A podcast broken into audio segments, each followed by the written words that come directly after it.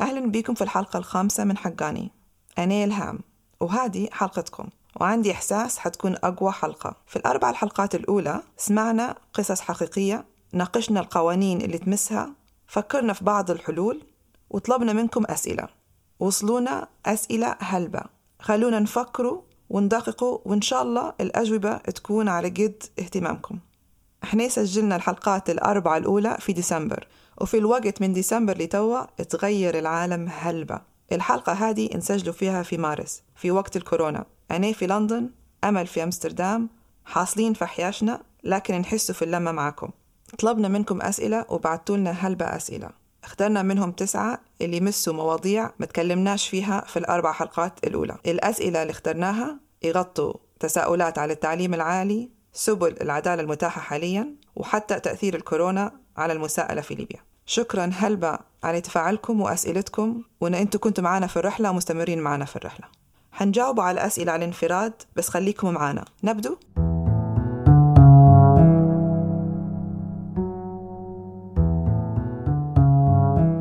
هذا السؤال الأول وصلنا من ناصر. الحق في التعليم كثير من الناس في ليبيا ما يعرفوش إن لهم الحق في التعليم العالي.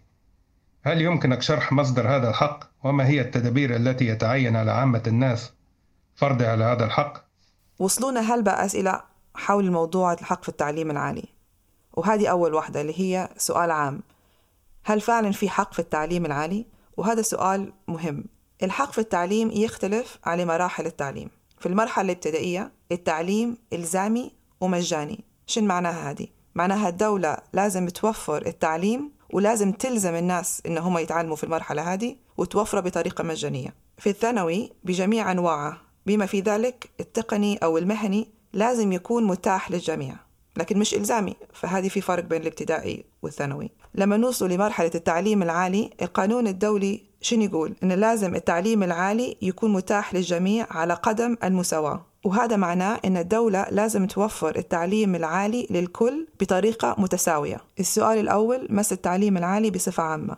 وصلنا سؤال ثاني عليه الحق في التعليم العالي للأشخاص ذوي الإعاقة. خلينا نسمع السؤال الثاني من نزار.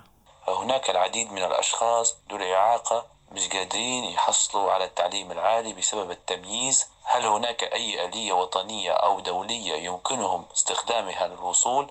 رغم أن الإعلان الدستوري يضمن عدم التمييز بين المواطن ونعطيكم مثال موجود فيه التمييز موجود في اللوائح وشروط قبول الجامعات الليبية تسمى اللياقة الصحية.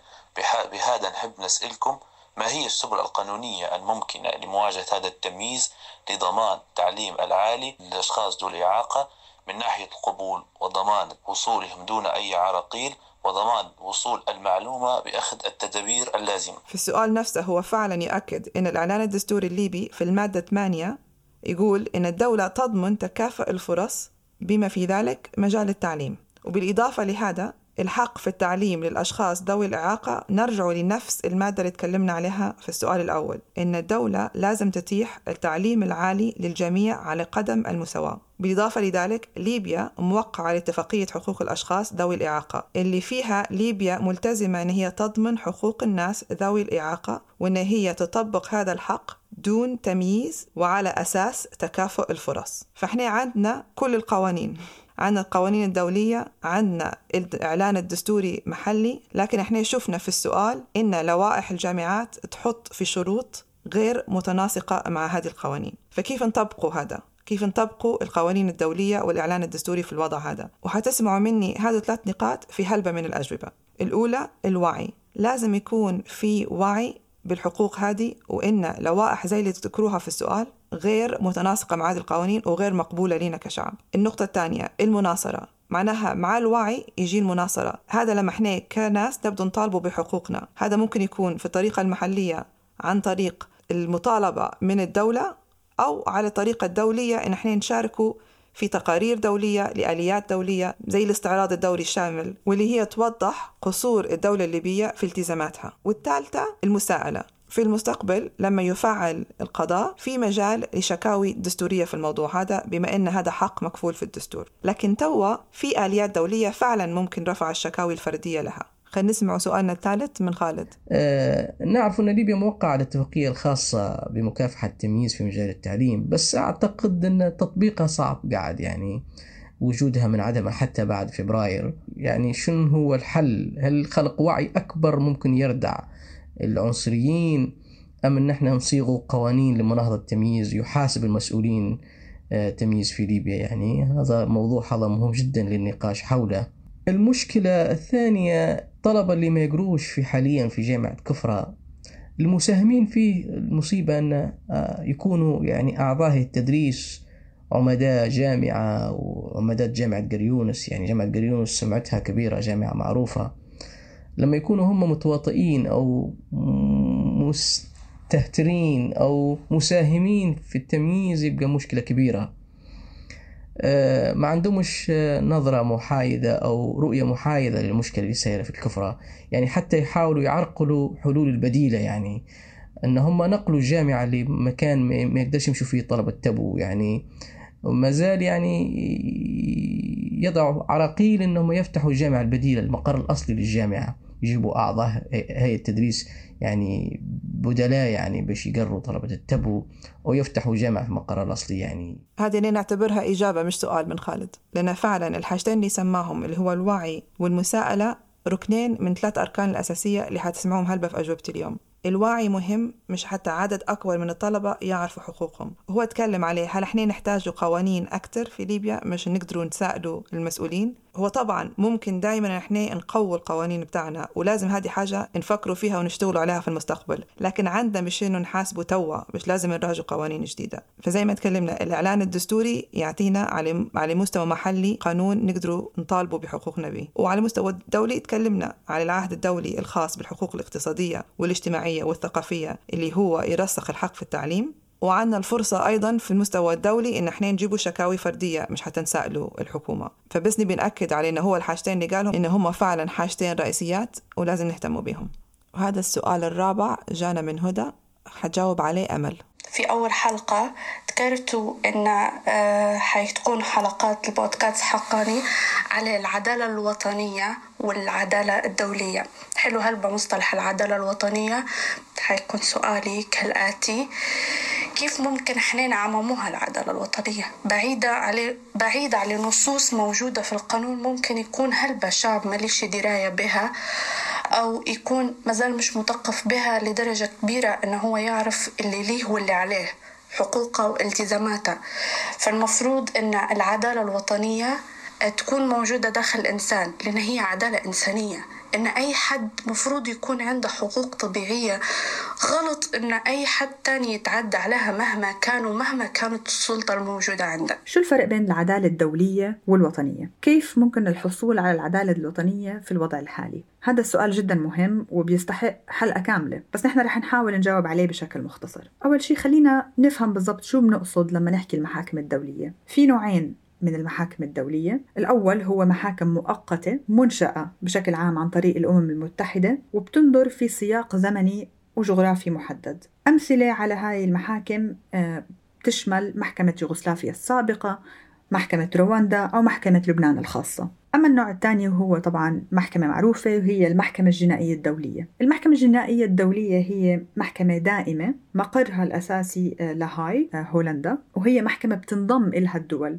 حاليا في 123 دولة طرف في المحكمة الجنائية الدولية. ليبيا دولة غير طرف في المحكمة الجنائية الدولية ولكن في تحقيق حول ليبيا أمام المحكمة وهذا التحقيق كان متاح لأنه مجلس الأمن طلب من المحكمة الجنائية الدولية أن تفتح تحقيق عام 2011 وبناء على ذلك التحقيق مستمر في عدد من القضايا آه، أمام المحكمة بتشمل قضية ضد سيف الإسلام القذافي وأيضا ضد الورفلي. من أهم الفروق بين المحاكم الوطنية والمحاكم الدولية إنه المحاكم الوطنية عليها المسؤولية الأساسية لمحاكمة الجرائم اللي حصلت على أرضها أو غيرها من الجرائم اللي آه، المحاكم الوطنية بتملك الاختصاص عليها. أما المحاكم الدولية هي معروفة بأنها محاكم مكملة للمحاكم الوطنية. فرق آخر هو أن المحاكم الوطنية طبعا بتحاكم حسب القانون الجنائي الوطني.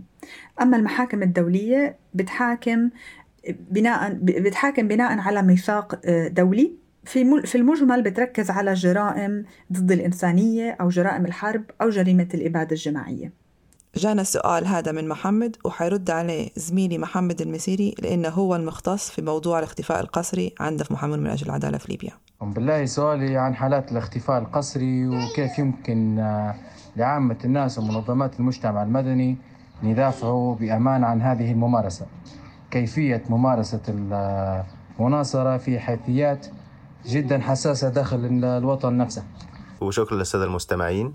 جريمة الاختفاء القسري هي جريمة بشعة والضحية فيها ما بيكونش فقط الشخص اللي تعرض للاختفاء ولكن أيضا كل من يسعى لكشف الحقيقة سواء كانوا من الأصدقاء أو الأقارب وتعرضوا لأذى بدني أو عقلي أو نفسي بسبب هذا الاختفاء أو بسبب جهودهم لكشف الحقيقة. المسؤولية الأساسية طبعا بتقع على عاتق الدول إنها تحقق في جرائم الاختفاء القسري وإجلاب المسؤولين للعدالة ولكن في أغلب الأحوال ده ما بيحصلش في آه، ليبيا. طيب يجي هنا دور المجتمع المدني وهو دور مهم للغاية طبعا. المجتمع المدني عنده القدرة إن هو يقدر يقوم بالرصد والتوثيق لحالات الاختفاء القسري ويكون في مصداقية طبعا في الرصد والتوثيق. يعني لما أجي مثلا أخد آه، أجمع شهادات أو أطلع إحصائيات لازم يكون عندي مصداقية لأن الدول بتخاف من الحقيقة بتخاف من المصداقية. وطبعا كل ما كان عندي أدلة موثوق فيها وفيها مصداقية كل ما كان عندي القدرة إن أنا أقدر أواجه الدولة بممارستها في ارتكاب جريمة الاختفاء القسري. ودحض كل الحجج التي تستخدمها الدولة لإنكار وجود جريمة الاختفاء القسري. وطبعا دور المجتمع المدني في توفير الدعم آه، والمساندة لعائلات المختفين قسريا أو أصدقائهم آه، سواء كانت آه، هذه المساعدات مساعدات نفسية أو مساعدات قانونية. كلما قدرت أن أنا أشجعهم أن هم يقدروا يتكلموا عن تجربتهم الشخصية. ويطلعوا من حالة الخوف اللي هم عايشين فيه. والشيء الآخر طبعا أن ممكن المنظمات المجتمع المدني تقوم بيه هو نشر الوعي على سبيل المثال كتابة المقالات ونشرها في آه، الجرائد المحلية آه، نشر فيديوهات على وسائل التواصل الاجتماعي اللي بيستخدمها المجتمع الليبي عن ظاهرة جريمة الاختفاء القسري. مدى انتشارها في الدولة الليبية؟ من هم آه، الضحايا؟ من هم الذين يرتكبون جريمة الاختفاء القسري؟ ولماذا؟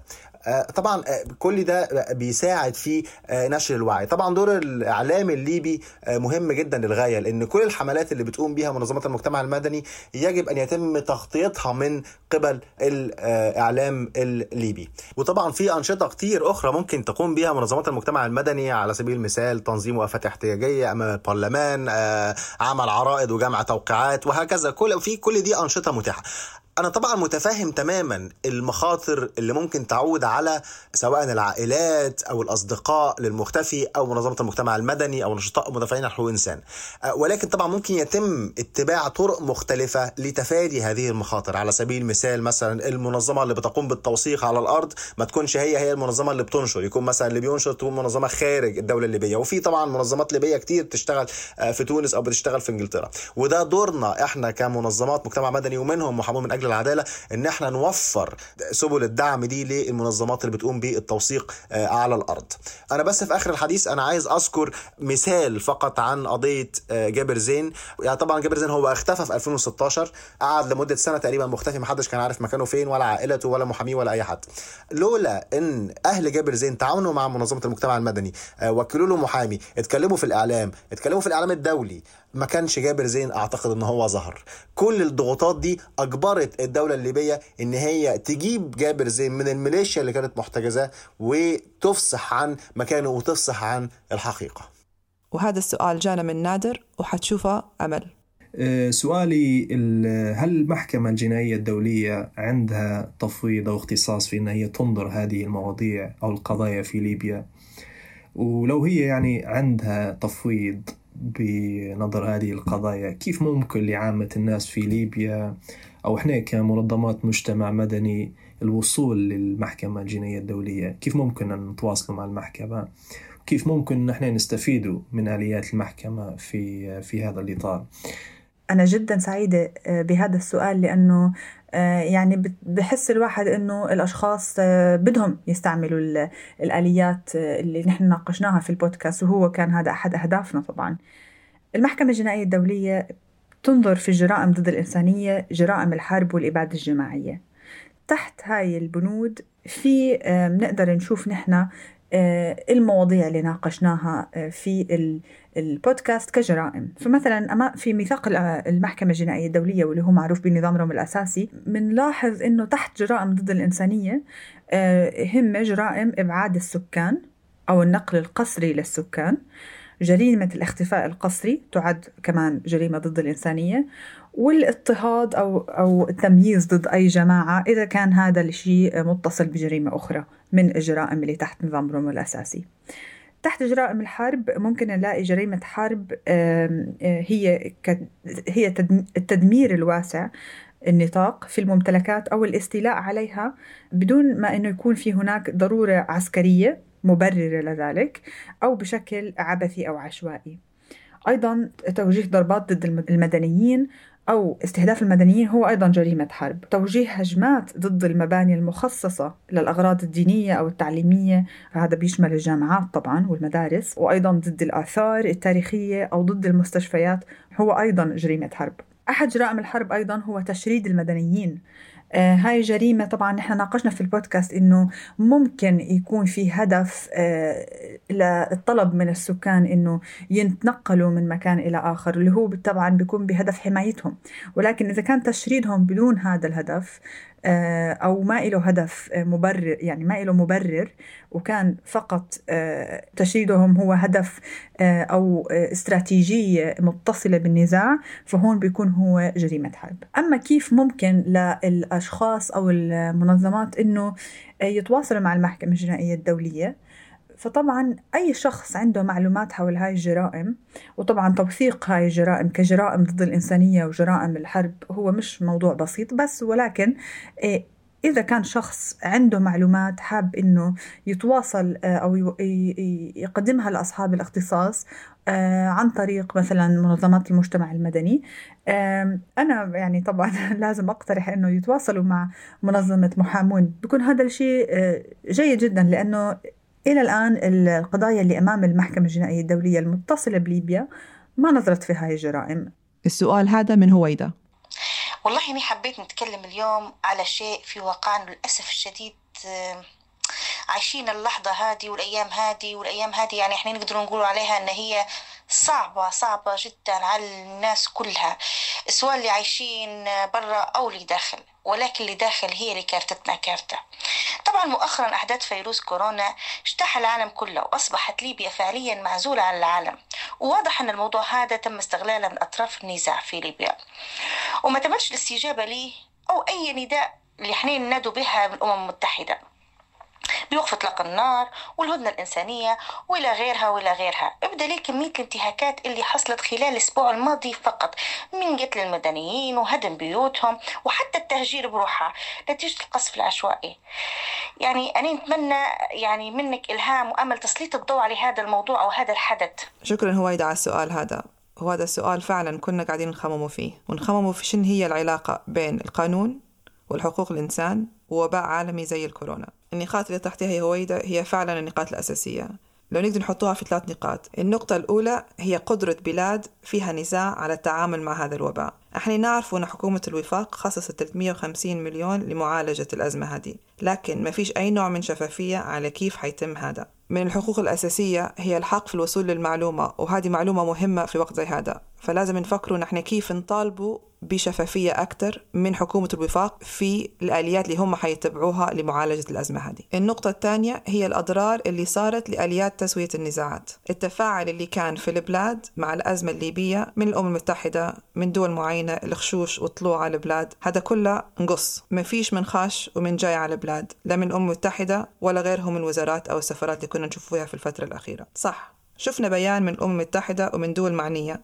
الطالب بهدنة إنسانية ووقف إطلاق النار لكن بيناتنا نعرفوا أن هذا ولا قطع ملام وخلاص. النقطة الثالثة أنه هو العالم هذا كله فعلا انشغل بأزمة الكورونا وهذه فعلا أعطت فرصة لتصعيد الحرب والعنف في ليبيا وفي طرابلس بالتحديد. الكورونا متوقع أنها هي حتطول معنا هلبة فلازم إن إحنا نفكروا في كيف نتعاملوا معها. ما نقدروش نستنوا ونوسعوا بالنا لين ما الأزمة هذه تمر. لازم ندوروا أساليب جديدة. القصص من ليبيا لابد تطلع ونعلو صوتنا ونطالبوا بتطبيق وقف إطلاق النار ومساءلة كل المتعديين على القرار وكل من ارتكب جرائم حرب. ولازم نطلعوا قصص أثر الكورونا على ليبيا.